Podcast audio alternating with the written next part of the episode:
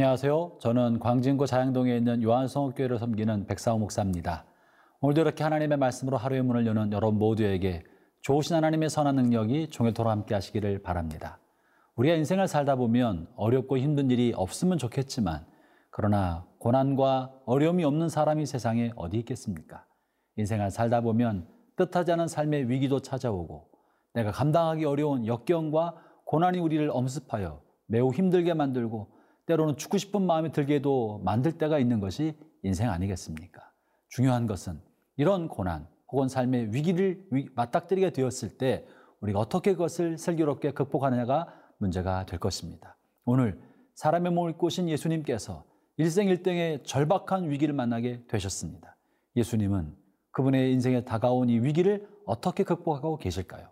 오늘 말씀을 통해 함께 살펴보고자 합니다. 오늘 주신 하나님의 말씀은 누가복음 22장 39절부터 53절까지의 말씀입니다.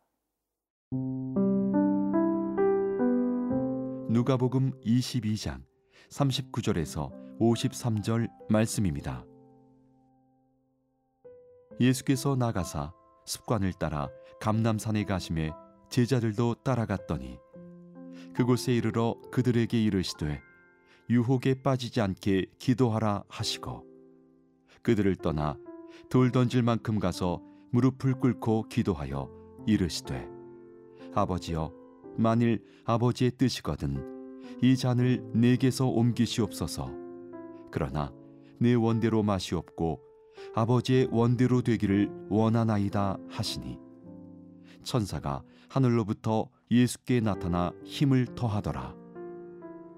예수께서 힘쓰고 애써 더욱 간절히 기도하시니 땀이 땅에 떨어지는 핏방울 같이 되더라. 기도 후에 일어나 제자들에게 가서 슬픔으로 인하여 잠든 것을 보시고 이르시되 어찌하여 자느냐? 시험에 들지 않게 일어나 기도하라 하시니라. 말씀하실 때에 한 무리가 오는데 열둘 중에 하나인 유다라 하는 자가 그들을 앞장서 와서 예수께 입을 맞추려고 가까이 하는지라 예수께서 이르시되 유다야 네가 입맞춤으로 인자를 파느냐 하시니? 그의 주위 사람들이 그 된 일을 보고 여짜오되 주여 우리가 칼로 치리까? 하고 그 중에 한 사람이 대제사장의 종을 쳐 그 오른쪽 귀를 떨어뜨린지라.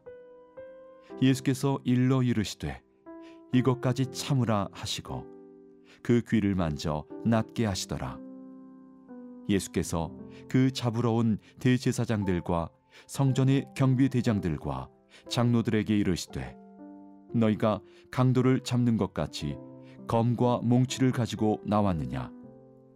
내가 날마다 너희와 함께 성전에 있을 때에 내게 손을 대지 아니하였도다. 그러나 이제는 너희 때요 어둠의 권세로다 하시더라 예수님 이제 잠시 후면 배신자의 차가운 키스에 팔려 제사장의 군속들에게 잡혀서 모진 고초를 당하고 모욕을 당하고 침뱉음을 받고 채찍에 맞고 마침내 죽게 될 운명에 처하셨습니다. 그럴 시간이 이제 얼마 남지 않았습니다. 예수님 생애 마지막 저녁을 보내고 있는데요. 이 마지막 시간을 예수님은 어떻게 보내셨겠습니까? 요한복음 13장 1절에 보면 예수님께서 자신의 때가 얼마 남지 않은 것을 아시고 자신의 사랑하는 제자들을 사랑하시되 끝까지 사랑하셨다. 이런 말씀이 있습니다. 예수님은 생의 위기, 절박한 시간 속에서도 사랑하는 사람들을 사랑하고 그들과 함께 시간을 보내고 함께 식사하는데 자신의 마지막 시간을 쓰신 것입니다. 뿐만 아니라 그 식사가 다 마치고 나서 오늘 본문이 이어지고 있습니다. 이제 정말 몇 시간밖에 안 남았습니다. 절박한 위기 앞에 그리고 얼마 남지 않은 이 짧은 시간을 예수님은 무엇을 위하여 이 시간을 보내고 계시며 무엇으로 위기를 돌파하려고 하실까요? 오늘 본문 39절이 그 말씀입니다. 39절부터 40절을 제가 읽어보겠습니다.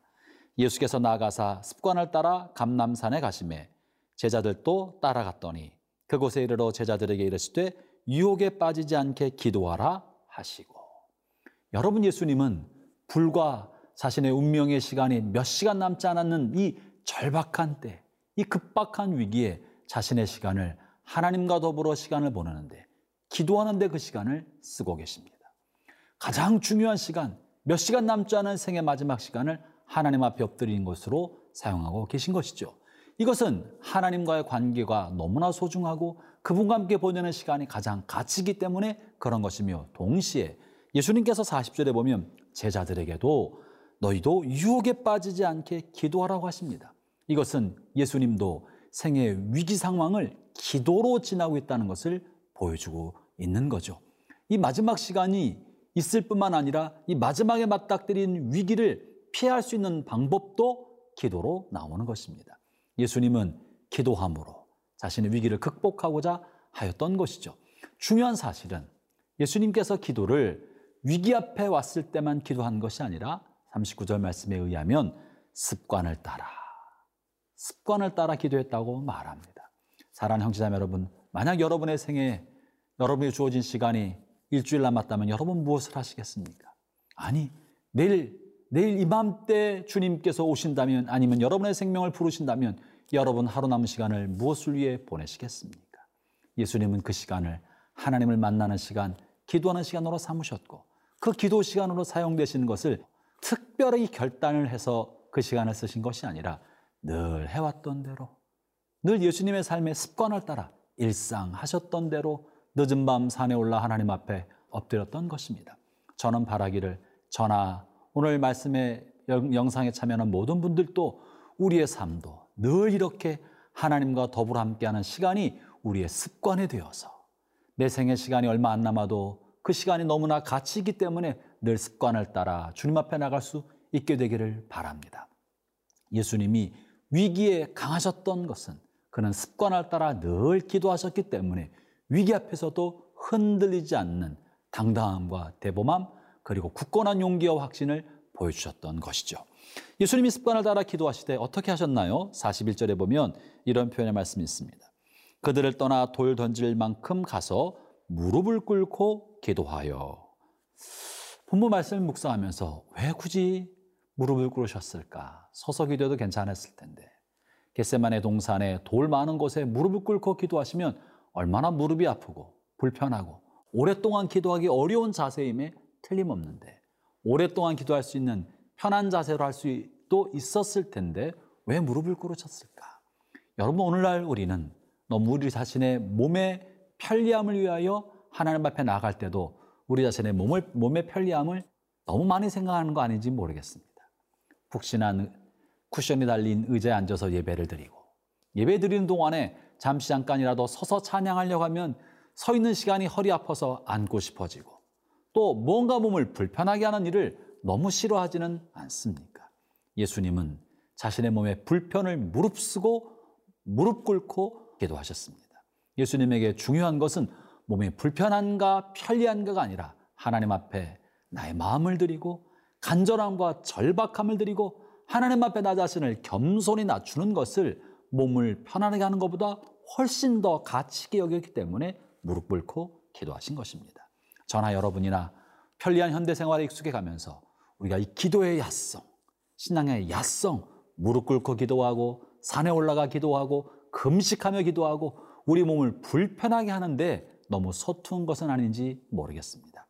위기 앞에 예수님께서는 기도했을 뿐만 아니라 자신의 몸의 편리함보다도 절박함과 간절함, 겸손함의 표현으로 무릎을 꿇고 기도했는데 우리들도 우리의 삶에 이런 경건한 신앙의 습관이 몸에 배기를 바라는 것입니다. 아울러 예수님은 제자들에게도 위기 극복을 위하여 기도하라고 요청하고 계시고 이 일을 반복해서 하고 계십니다. 형제자매 여러분, 오늘 여러분의 삶에서 한 시간을 떼어놓고 주님 앞에 습관을 따라 기도해 보시면 어떻겠습니까? 더 나아가서 여러분의 하루 일상 중에서 늘 습관을 따라 하나님 앞에 나가는 시간, 오늘처럼 이렇게 생명의 삶으로 말씀을 묵상하고 말씀을 묵상하고 읽으면서 시간을 보내고 또 시간을 띄어 기도하면서 하나님 앞에 나가 보시기를 바랍니다.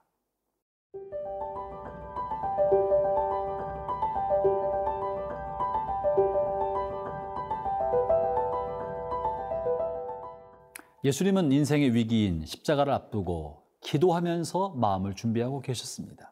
그리고 후반부의 본문에 보면 배신자인 유다가 찾아와서 차가운 입맞춤으로 예수님을 배신하죠.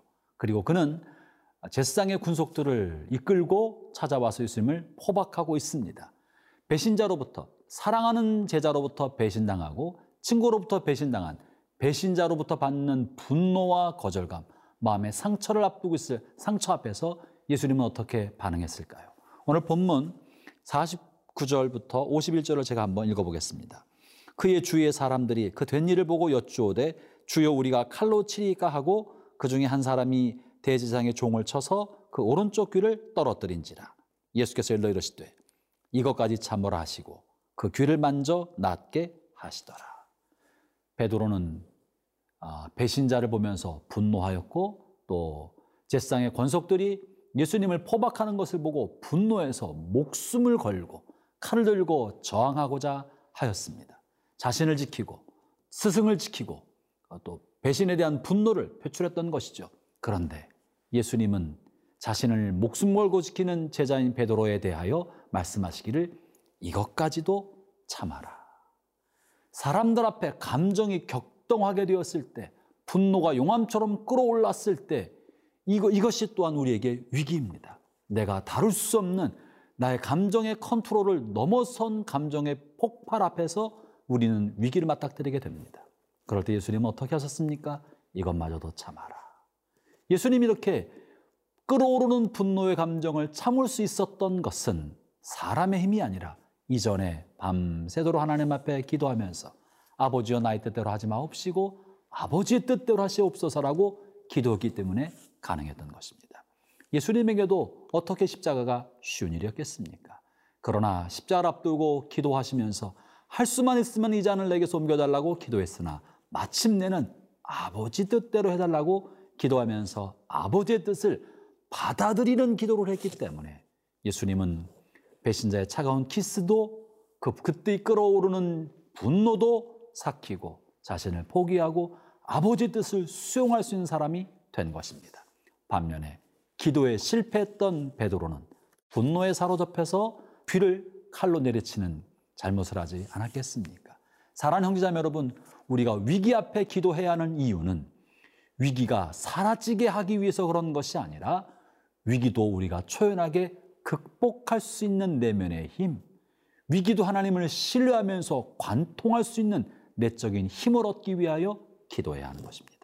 지금 예수님께서 위기를 극복하신 것은 위기가 사라지게 한 것이 아니라 하나님의 뜻을 발견하고 그 뜻 앞에 자신을 복종시킴으로 위기 한복판을 덤덤히 지나고 대범하게 지날 수 있는 용기를 갖게 되었던 것이죠. 저나 여러분이나 우리 인생에 하나님을 신뢰함으로 어떤 위기든지 대범한 용기와 굳건한 확신을 가지고 지날 수 있게 되기를 바랍니다.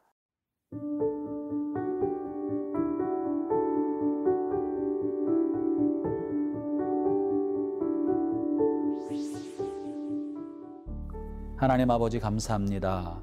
십자가를 앞두고 예수님의 모습을 보면서 우리 인생의 위기를 맞게 됐을 때 우리가 어떻게 해야 될지를 배웁니다. 늘 습관을 따라 기도함으로 우리 앞길에 닥칠 모든 일들을 예비할 수 있도록 도와주시고 우리의 기도는 내 뜻을 이루기보다 하나님의 뜻이 이루어지기를 원하는 그런 기도가 되게 하여 주옵소서. 예수님 이름으로 기도합니다. 아멘.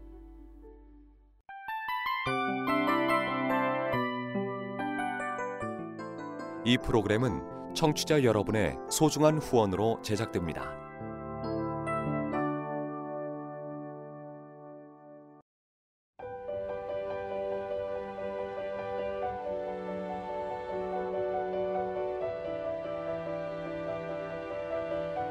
세상에는 수많은 교회들이 있지만 더 깊이 있는 말씀 강해를 찾기 위해 크기로만 교회를 선정하지 않습니다. 보다 좋은 영적 콘텐츠를 더 많이 나누기 위해 방송비를 받지 않습니다. 1년 365일 복음만 전하고 싶어서 우리는 광고를 하지 않습니다. 온누리의 복음을 땅끝까지 CGN TV와 함께 땅끝 성교사가 되주세요